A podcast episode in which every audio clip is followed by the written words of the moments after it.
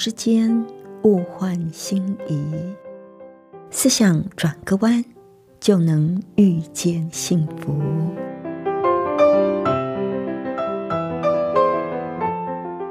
这里是希望之声，我是唐瑶，邀请您和我一起在今天遇见幸福。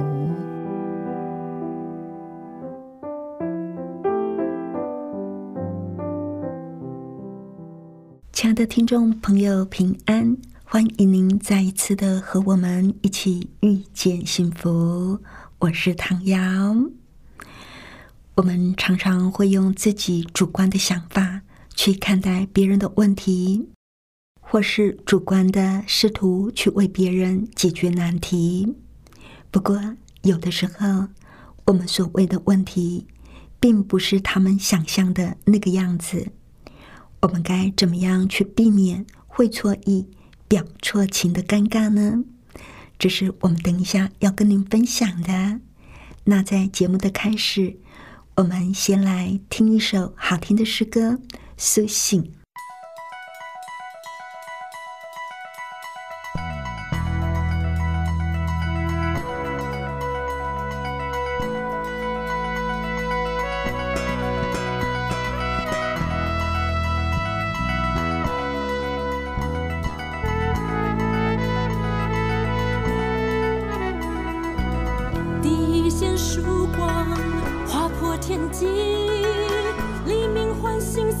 沉睡的生命，光明已来临，黑暗无踪影万物苏醒，自由占遍全地。复活的救主将要来临，保险能力接近尘封的心灵。光明的权柄驱走了阴影，心意更新，崭新生命开启。苏醒吧，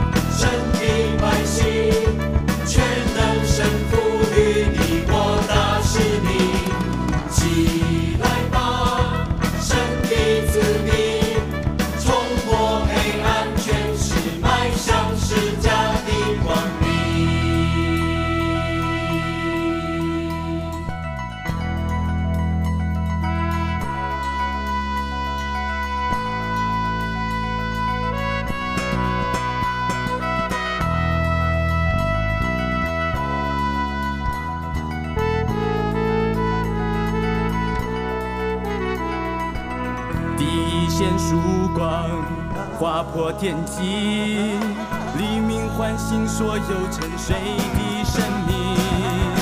光明已来临，黑暗无踪影，万物苏醒，自由占遍全地。复活的救主将要来临，宝血能力接近尘封的心灵。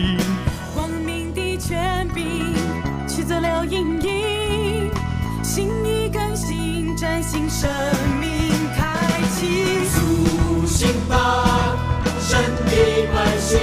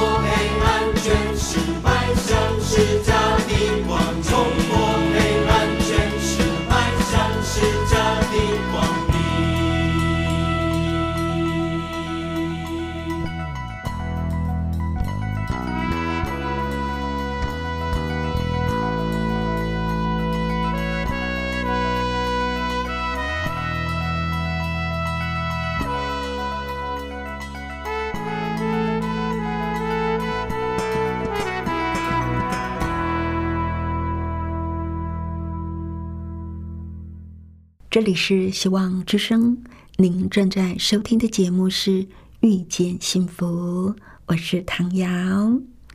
今天在节目里要跟朋友分享一个非常好听的童话故事《公主的月亮》。虽然说是童话故事，但是我觉得非常的有深意啊。那这个故事呢，就说到有一个生病的小公主提出了一个难题，他娇憨的告诉疼他的国王，说他如果能够拥有月亮，病就会好了。爱女心切的国王就立刻召集国中的聪明志士，要他们想办法拿月亮。但是，无论是总理大臣、宫廷魔法师，或是宫廷数学家，没有一个人能够达成任务。即使他们每个人在过去都完成过很多超困难的任务，但是。要把月亮拿下来，谁都不行。而且他们分别对拿月亮的困难有不同的说辞。总理大臣说：“他远在三万五千里外，比公主的房间还大，而且是有融化的铜做的。”魔法师说：“他有十五万里远，用瑞奇斯做的，而且整整是。”皇宫的两倍大。数学家又有另一套说辞。他说：“啊，月亮远在三十万里外，又圆又平，像个钱币，有半个王国大，还被粘在天上，不可能有人能够拿下他的。”每一个人都说不可能。国王面对这些的不可能，心里又烦又气。只好叫宫廷小丑来给他弹琴解闷。小丑问明了一切之后，他就得了一个结论：如果这些有学问的人说的都对，那么月亮的大小一定和每个人想的一样大、一样远。所以，当务之急呢，就是要弄清楚小公主心目中的月亮有多大、有多远。国王一听，茅塞顿开。小丑立刻就到公主的房里探望公主，而且顺口就问公主说：“月亮有多大？”公主说：“大概比我的拇指的指甲小一点吧。”因为他只要把拇指的指甲对着月亮，就可以把它遮住了。那么有多远呢？公主说。不会比窗外的那一棵大树高。公主之所以这么认为，是因为有时候月亮会卡在树梢之间。那小丑又问他说：“那月亮是用什么做的呢？”公主斩钉截铁的回答说：“当然是金子喽！”哇哦，比拇指的指甲还要小，比树还要矮，用金子做的月亮。当然容易拿啦。于是国王就立刻找了金匠，打了个小月亮，穿上金链子，给公主当项链。公主好高兴哦！第二天病就好了。但是国王仍然很担心，到了晚上，真的月亮还是会挂在天上。公主如果看到了，谎言不就揭穿了吗？于是国王又召集了另一班聪明的大臣，向他们征询解决问题的方法。怎么样可以不让公主看见真月亮呢？有人说要公主戴上墨镜，也有人说把皇宫的花园用黑绒布罩起来，还有人说天黑之后就不停的放烟火。来遮蔽月亮的光华，当然这些都是不切实际的主意，不能用。怎么办呢？心急的国王担心小公主一看到真的月亮就会再生病，却又想不出方法来解决，只好又再找小丑来为他弹琴。小丑知道了那些聪明大臣的想法之后，就告诉国王说。那些人无所不知，如果他们不知道怎么样藏月亮，那就表示月亮一定藏不住。这样的说法只让国王更加的沮丧。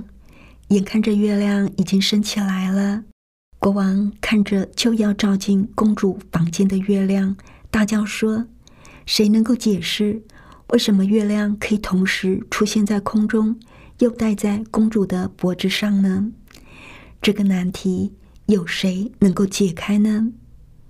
小丑倒是灵机一动，他提醒国王：“那个时候大家都想不到。”怎么样拿到月亮的方法？是谁解决了这个难题呢？是小公主本人，她比谁都聪明。现在又有难题出现了，不问她还问谁呢？国王还都来不及阻止呢，小丑已经飞快的走到公主的房间，问公主这个问题。没想到。公主听了，哈哈大笑，说：“她笨，因为这个问题实在是太简单了。就像她的牙齿掉了会长新牙，花园里的花被剪下来仍然会再开一样，月亮当然也会再长啊！啊哈，看老了所有聪明人的问题，对小公主来说，原来。”根本不是问题，很可爱的一个故事吧？可能你会觉得这只不过是一个用来哄孩子的故事。你有没有觉得他在可爱当中也提醒了我们每一个人几乎都会犯的一个错误？那就是我们总是会自以为是的以自己的观点。去体会别人的意思。当小公主提出要月亮的时候，每一个人心里所想到的月亮，全都是自己心中的月亮。没有人想到小公主心里头的月亮是个什么样子。之后就以自己的想法否决了公主的想法。殊不知，公主心中自有她对月亮的定义呢。当然了，两个月亮的问题也是足智多谋的国王自己的想当然尔，以为一定会出现的问题。每个大臣也都以自己的思考模式、想法想解决这一个难题。殊不知，公主自有一套自己的定论，这个问题根本都不存在呢。成人世界中的我们，何尝不是这样呢？我们总是主观的去看待别人的问题，主观的试图为别人解决困难，殊不知，在别人的心目中，我们所谓的问题，根本不像我们以为的那样，甚至是根本都不存在。我们只是庸人自扰而已。而在一般的人际关系当中，我们因为主观的揣测别人的意思而会错意、表错情、无事生非的例子，更是不胜枚举。这个可爱的故事可以给我们深刻的提醒。当然，故事里的小丑实在是一个冷静、具有透视力、大有智慧、高 EQ 的一个人。不是吗？下一次真的碰上有人向你要月亮，先别慌，问问他想要的是一个怎么样的月亮，说不定你也可以帮他摘一个呢。我们自以为的问题，可不一定是别人心目中的问题哦。像有一位先生，他娶了一个没有双手的太太，很多人都认为他今后的日子。可有苦头吃了，因为像是煮饭、洗衣、买菜、带小孩这些家务事，都得他一个人一肩扛起。但是这位先生却不这样认为，他反而觉得他的太太是来帮助他的，因为他平常比较懒散怠惰，娶了这么一位太太，就不能够再懒了。非得变得勤劳不可。而且生了孩子之后，通常健康的太太有能力一手拉拔教养，做先生的往往都不知道孩子是怎么长大的。但是这一位身障的太太生了孩子之后，先生亲力亲为，才知道天下父母有多么的辛苦。这位先生有没有吃苦头呢？也许他是比一般有太太照顾孩子、做家事的太太辛苦多了，但是他却一点都不以为意，反而觉得这样正好能够改掉他懒散怠惰的习惯。苦不苦，辛不辛苦，是一个非常主观的感受。一个人如果觉得忙的有意思，付出的代价都会觉得很值得，再苦他都会甘之如饴，乐在其中。我们常常会用自己的人生经验、自己的价值观去套用在别人的身上，可是上帝把我们每一个人造的多么的独特啊！我们的好恶、我们的个性、我们对事情的看法，会受到天生性格的影响。也会受到家庭环境的影响，甚至是社会文化的熏染，更会受到信仰价值观的影响。我想到了一个活出信仰的人物，那就是保罗。保罗和其他的门徒在第三次宣教的旅程当中，来到了该萨利亚，他们住在传福音的菲利家里。住了几天之后，有一位先知从犹大下来，来见耶稣的门徒。他把保罗的腰带拿了过来，绑住自己的手脚，就说：“圣灵说，犹太人在耶路撒冷要这样捆绑这腰带的主人，把他交在外族人手里。”门徒们听到这些话。当然不想保罗冒这样的险，他们就和当地的人共同劝保罗不要去耶路撒冷。但是保罗却回答说：“你们为什么哭呢？使我心碎呢？我为主耶稣基督的名，不但被捆绑，就算死在耶路撒冷，我也都准备好了。”保罗为什么会有这种视死如归的精神呢？在《使徒行传》的二十章二十二到二十四节里，保罗说出了他的心声。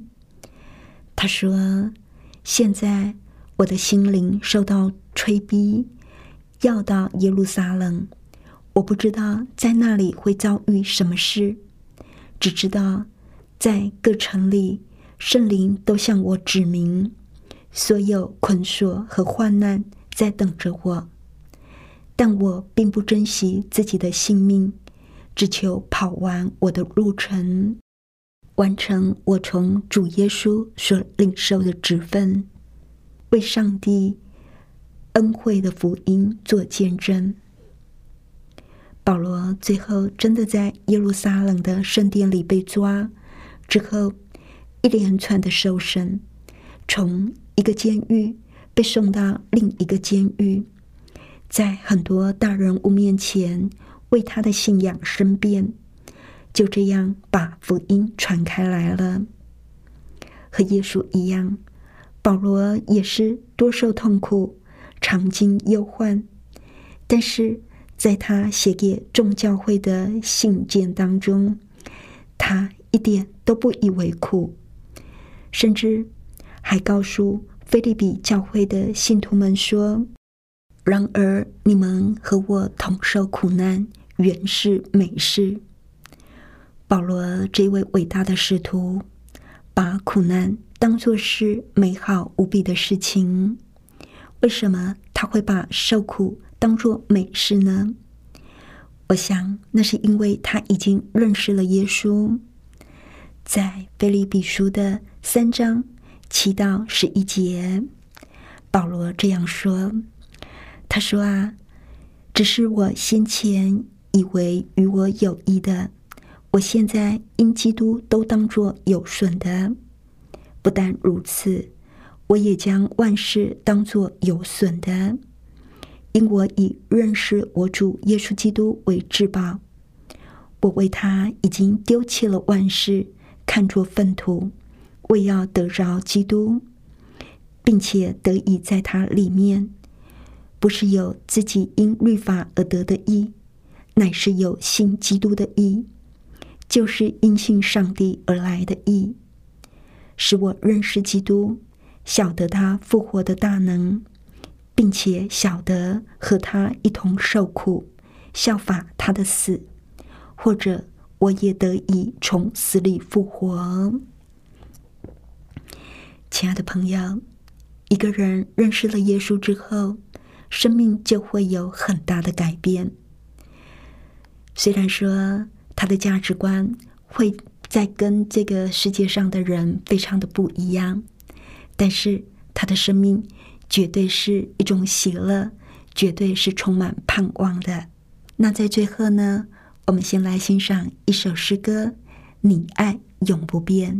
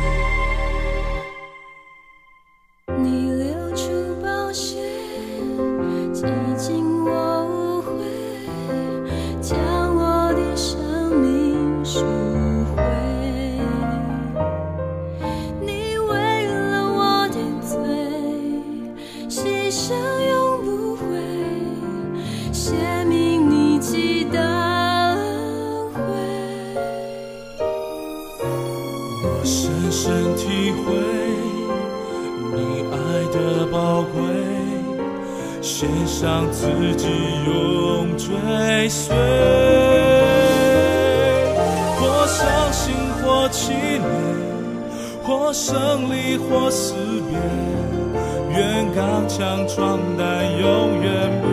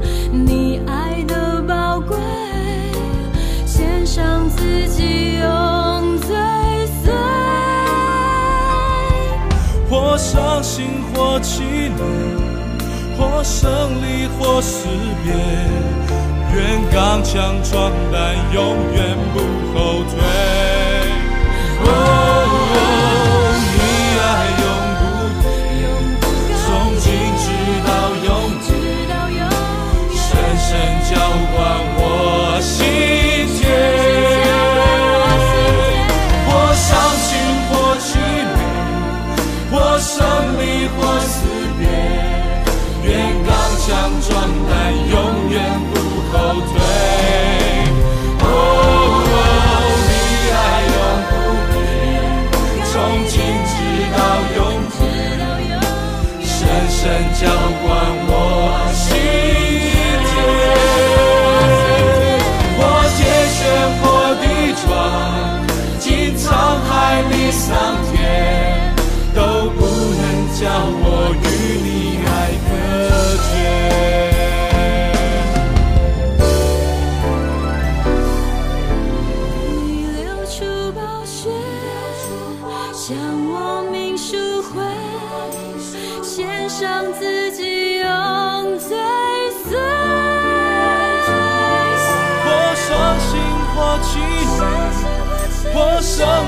或死别，愿刚强壮胆，永远不后退。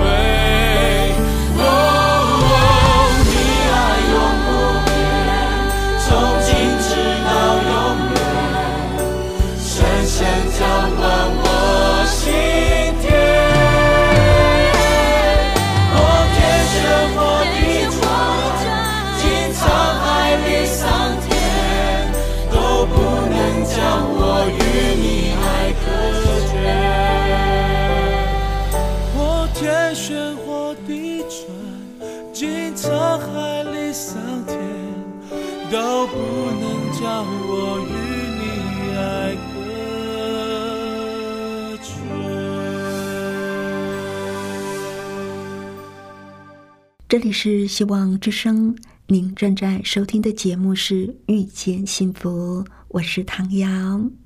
亲爱的朋友，您想更进一步的认识耶稣吗？欢迎您来信索取《认识耶稣》这一本书。来信请寄到香港九龙中央邮政局七一零三零号，或者是写电邮到 triple w 点 e h s at v o h c 点 c n。谢谢您收听我们今天的节目，愿上帝赐福您平安喜乐。我们下次再会喽，拜拜。